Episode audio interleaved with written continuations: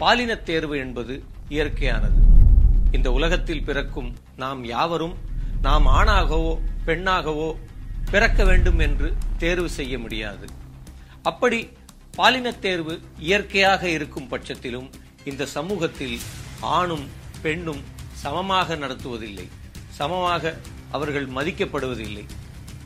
நம் சமூகமே இந்த ஏற்றத்தாழ்வுகளை கற்பிக்கிறது. இப்படியான சூழ்நிலையில் மாற்று பாலினத்தவர்களின் நிலை என்னவாக இருக்கும் என்பதை யோசித்து பாருங்கள். அவர்கள் அனுதினமும் இங்கே அவமானத்தை ஒடுக்குமுறையை வன்முறையை சந்திக்கிறார்கள். இந்த சமூகத்தில் உரிமை மறுக்கப்பட்டவர்களாக தீண்டத்தகாதவர்களாகவே அவர்கள் வாழ்கிறார்கள். அவர்கள் குறித்து ஒரு மிக முக்கியமான அவர்களுடைய வாழ்வில் இந்த உலகில் எப்படி ஒரு பெரிய திருப்புமுனை அமைந்தது என்பதைத்தான் இந்த போராட்டங்களின் கதை எபிசோடில் நாம் பார்க்கவிருக்கிறோம்.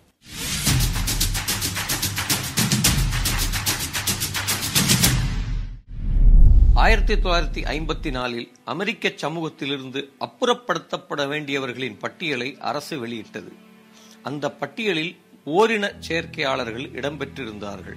அரசு ராணுவம் மற்றும் தொழில் நிறுவனங்களிலிருந்து ஓ- ஓரின சேர்க்கையாளர்கள் என்று சந்தேகிக்கப்படுபவர்களை எல்லாம் வெளியேற்ற வேண்டும் அவர்களை வேலை நீக்கம் செய்ய வேண்டும் என்று அந்த உத்தரவு குறிப்பிட்டது. ஒரு பால் ஈர்ப்புடையவர்கள் திருநர் பால் புதுமை உடையவர்கள் என்கிற மாற்றுப் பாலினத்தவர்களை கண்டு முகம் சுளிப்பதும் ஓரினர் சேர்க்கையை ஒரு நோய் போல் கருதும் நிலையும் அன்றைய காலத்தில் நிலவியது. ஆயிரத்தி தொள்ளாயிரத்தி அறுபதுகளில் அவர்களின் நிலை என்னவாக இருந்திருக்கும் என்று கற்பனை செய்து பாருங்கள். மாற்று பாலினத்தவர்கள் மீதான ஒடுக்குமுறை என்பது உலகளாவிய விஷயமாக இருக்கிறது. உலகம் முழுவதிலும் பொது வெளிகளில் அவர்களுக்கு சுதந்திரமோ அனுமதியோ இல்லை. காவல்துறையினர் அவர்களை கண்டால் கேலி செய்வது அடிப்பது துன்புறுத்துவது என்பது சமீப காலம் வரை நடைபெற்ற ஒரு விஷயமாகவே இருக்கிறது. இன்றைக்கும் நாம் நம் தமிழ் சினிமாக்களில் அவர்களை எவ்வாறாக சித்தரிக்கிறோம் என்பது உங்கள் ஒவ்வொருவருக்கும் நன்கு தெரியும்.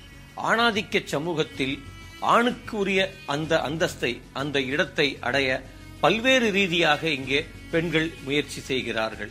மாற்று பாலினத்தவர்கள் முயற்சி செய்கிறார்கள். அப்படி ஒரு விஷயம்தான் கிராஸ் ட்ரெஸ்ஸிங் ஆண்களின் உடையை பெண்கள் அணிந்து கொள்வது. இப்படியான கிராஸ் ட்ரெஸ்ஸர்ஸை இன்றைக்கு உலகம் முழுவதிலும் நாம் பார்க்கிறோம். அவர்கள் அனைவரும் ஆண்களின் உடையை இந்த சமூகத்தில் அணிந்து செல்லும் போது ஒரு பாதுகாப்பு உணர்வு கிடைப்பதாக அவர்கள் சொல்கிறார்கள். இப்படி ஆண்களின் உடையை பெண்கள் அணிவதும் பலர் ஆண்கள் பெண்களின் உடை அணிவதும் ஒரு காலகட்டத்தில் மிகப்பெரிய அஹ், புழக்கத்தில் இருந்தது. இவர்களையும் அமெரிக்க காவல்துறையினர் குற்றவாளிகளாகவே கருதியது. இப்படி உடைகளை மாறி உடுத்துவது என்பதும் குற்ற செயலாக கருதப்பட்டது கிரிமினல் குற்றமாக கருதப்பட்டது. இவர்களின் மீதும் ஒரு மிகப்பெரிய ஒடுக்குமுறையை அமெரிக்க காவல்துறை செலுத்தியது என்றால் பார்த்துக் கொள்ளுங்கள். நியூயார்க்கில் பல விடுதிகள் மாற்று பாலினத்தவர்களின் அடைக்கல இல்லங்களாக விளங்கின. நியூயார்க்கினுடைய லோயர் மன்ஹாட்டன் பகுதியில் இருக்கக்கூடிய கிரீன்விச் கிராமத்தில் ஸ்டோன்வால் ரயட்ஸ் என்கிற ஒரு விடுதி இயங்கியது. இந்த விடுதி மாற்றுப்பாலினத்தவர்கள் சங்கமிக்கும் ஒரு இடமாக இருந்தது. அங்கே வந்த மாற்றுப்பாலினத்தவர்கள் பலர் இந்த விடுதியில் இருக்கிற நேரம் ஒரு பெரிய பாதுகாப்பை உணர்கிறோம். இந்த விடுதி எங்களுக்கு ஒரு பாதுகாப்பு உணர்வை அளிக்கிறது என்று தங்களுள் பேசிக்கொண்டார்கள் அவர்களுக்குள் இந்த செய்தி பரவ பரவ இந்த விடுதி என்பது மாற்றுப்பாலினத்தவர்களின் ஒரு பெரும் கோட்டையாக அல்லது ஒரு பெரும் அவர்களுக்கு விருப்பமான ஒரு விடுதியாக இந்த விடுதி ஒரு கட்டத்தில் மாறியது. ஸ்டோன்வால் விடுதி என்பது ஒரு பெரும் மாஃபியாவால் தான் நடத்தப்பட்டது. அப்படி இங்கே கூடுகைகள் நடைபெறுவது சட்டவிரோதம் என்பதால் தொடர்ந்து காவல்துறைக்கு அவர்கள் பெரும் தொகைகளை லஞ்சமாக கொடுத்தார்கள். அப்படி காவல்துறைக்கு லஞ்சம் கொடுப்பதால் மறுமுறையில் அவர்கள் மாற்றுப் பாலினத்தவர்களிடமிருந்து குடிப்பதற்கும் உணவிற்கும் பல மடங்கு அதிகமாக வசூல் செய்தார்கள். அப்படி பெரும் தொகைகளை லஞ்சமாக கொடுக்கக்கூடிய விடுதி சும்மா இருக்குமா? அவர்கள் வேறு பல காரியங்களையும் செய்தார்கள். இந்த விடுதிக்கு அவர்கள் மாற்று பாலினத்தவர்களை வர அனுமதித்தார்கள். ஆனால் அதே வேளையில் இந்த மாற்று பாலினத்தவர்களில் யாரெல்லாம் மிக பணக்காரர்களின் வீட்டு குழந்தைகளோ அவர்களை அழைத்து தனிப்பட்ட முறையில் அவர்கள் இதனை நாங்கள் உங்கள் குடும்பத்தாரிடம் சொல்லிவிடுவோம் என்று மிரட்டத் தொடங்கினார்கள். இந்த மிரட்டலுக்கு ஈடாக பெரும் தொகைகளை பெற்றுக்கொண்டார்கள் அதே வேளையில் இராணுவத்திலும் அரசு பதவிகளிலும் வேலை செய்து கொண்டிருப்பவர்கள் எல்லாம் அடையாளம் கண்டு அவர்களிடமும் நாங்கள் இந்த விஷயத்தை உங்கள் அலுவலகத்தில் சொல்லிவிடுவோம் உங்கள் உயர் அதிகாரிகளிடம் சொல்லிவிடுவோம் என்று மிரட்டி அவர்களிடமிருந்தும் பெரும் தொகையை பணமாக பறிப்பதை இந்த ஸ்டோன்வால் விடுதியின் நிர்வாகம் வாடிக்கையாக வைத்திருந்தது. ஆயிரத்தி தொள்ளாயிரத்தி அறுபத்தி ஒன்பது ஜூன் இருபத்தி எட்டாம் தேதி அதிகாலை ஒன்பது காவல்துறை அதிகாரிகள் ஸ்டோன்வால் விடுதியை ரெய்ட் செய்தார்கள். உள்ளே நுழைந்த அவர்கள் முதலில் பார்டெண்டர்களை கைது செய்ய முயன்றார்கள். ஆனால் அங்கே ஒரு பெரும் கூட்டமாக மக்கள் கூடியிருந்ததால் அவர்களால் அந்த பார் டெண்டர்களை உடனடியாக கைது செய்ய முடியவில்லை.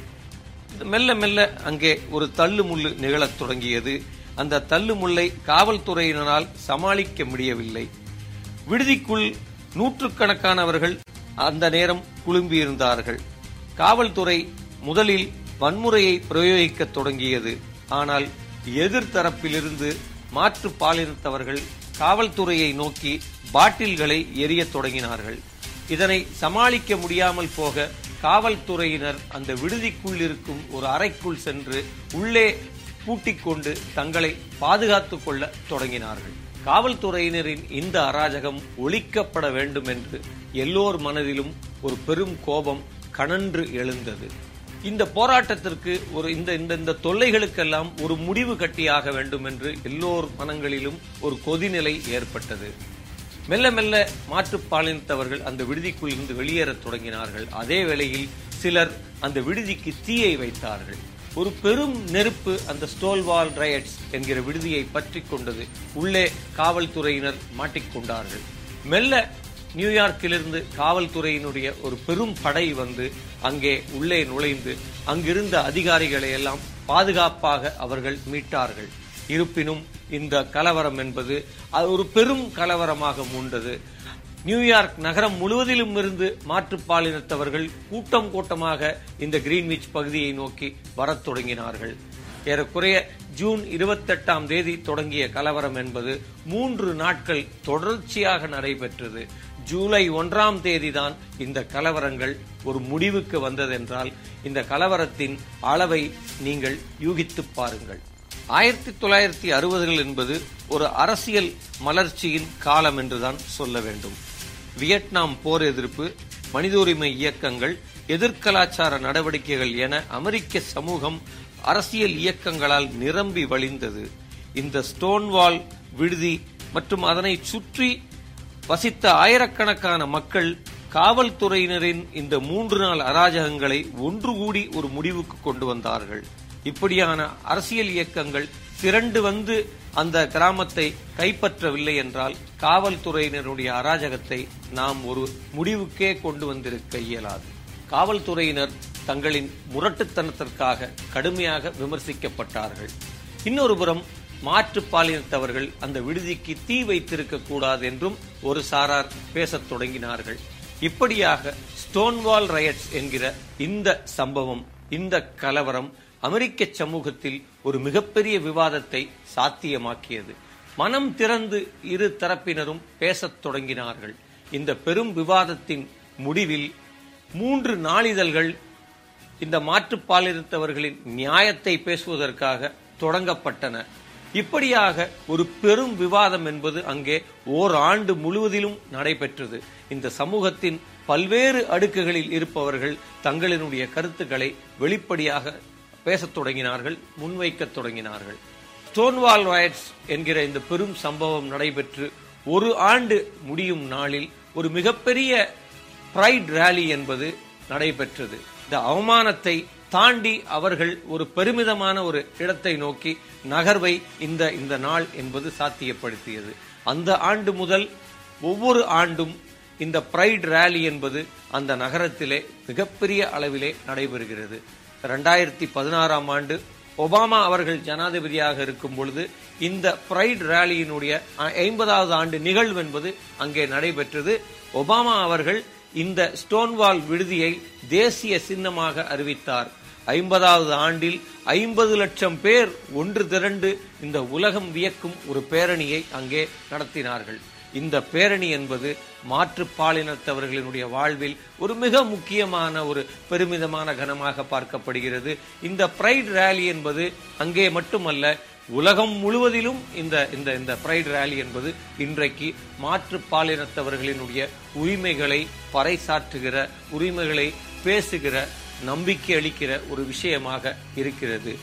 அமெரிக்க சமூகம் அங்கிருந்து இந்த சட்டங்களை எல்லாம் இயற்றி அவர்களுக்கு பாதுகாப்புகளை எல்லாம் வழங்கி இந்த தீண்டாமைகளிலிருந்தெல்லாம் வெளியே வந்து அவர்களை உரிமை பெற்றவர்களாக மாற்றி இருக்கிறது ஆனால் இந்திய சமூகத்தில் இன்றைக்கும் நாம் மாற்று பாலினத்தவர்களை எந்த இடத்தில் வைத்திருக்கிறோம் என்பதை இந்த காணொளியை கேட்ட பிறகு நீங்கள் உங்கள் மனதில் அசை போட வேண்டும்.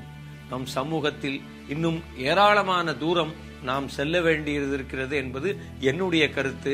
நீங்கள் இந்த காணொளியை பார்த்துவிட்டு உங்கள் வாழ்வில் உங்கள் மதிப்பீடுகளின்படி உங்கள் குடும்பத்திற்குள் உங்கள் குழந்தைகளுக்குள் நீங்கள் எப்படி இந்த மாற்றுப்பாலினத்தவர்களை வைத்திருக்கிறீர்கள் அவர்களை பற்றி என்ன மதிப்பீடுகளை வரும் தலைமுறையினருக்கு நீங்கள் உருவாக்குகிறீர்கள் என்பதை பொறுத்துத்தான் பொது சமூகத்தின் மனநிலை என்பதும் மாறும்.